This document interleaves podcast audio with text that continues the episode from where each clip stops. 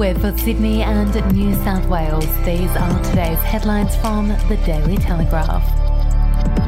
A young woman who is concerned a newly elected Labor MP still has intimate photos of her said she felt betrayed by the party and challenged Prime Minister Anthony Albanese to take up her case after she said the ALP tried to brush off her complaints about the alleged behaviour during the recent federal election campaign. The woman, who has asked the Daily Telegraph not to reveal her identity, claims she was in an intimate online relationship with Jerome Laxale, who recently won the seat of Bennelong for Labor. If you would like to read more on that story today, you can take out a subscription to the Daily Telegraph at dailytelegraph.com.au or download the app from the App Store. An internal police investigation has begun into the disappearance of more than $200,000 cash from the safe at a Western Sydney police station. A senior officer in charge of looking after the police evidence is now believed to be on stress leave. Cash seized during raids, which is believed to be illegally obtained from robberies or proceeds of crime, particularly drug dealing, is recorded and then stored in a safe. New South Wales Police have refused to give any details of the alleged robbery.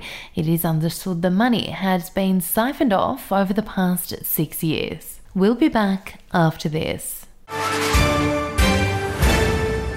News doesn't have to be boring. The Brits have given Prince Harry a new nickname after yet another tell all interview. Oh, God, is it the Ginger Whinger?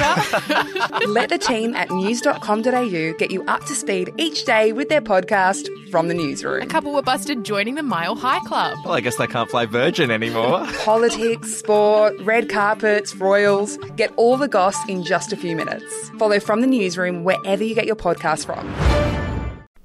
Fallen game show host Andrew O'Keefe has opened up to the Daily Telegraph on what his days entail at rehab camp, including rising at 5:30, telling himself he is a good man, going for a run followed by the gym. The 50-year-old will spend the next 6 months in court-ordered rehab as he awaits a hearing over allegations he assaulted a former sex worker by grabbing her around the throat. And Australia's golden girl Ariane Titmus is on a collision course with transgender swimmer Lia Thomas after the American signalled her ambitions to compete at the Paris Olympics in 2024. Thomas, who won the 500 yard title at America's College Championships earlier this year, said she had planned to compete at the US Olympic trials for 2024, most likely aiming for the 200 and 400 metre freestyle, the events in which Titmus won gold in Tokyo last year. Titmus called on swimming's world governing body, FINA, to be fair when developing inclusion policies for elite competition. Those are your headlines from the Daily Telegraph. For updates and breaking news throughout the day, take out a subscription at thedailytelegraph.com.au. We'll have another update for you tomorrow.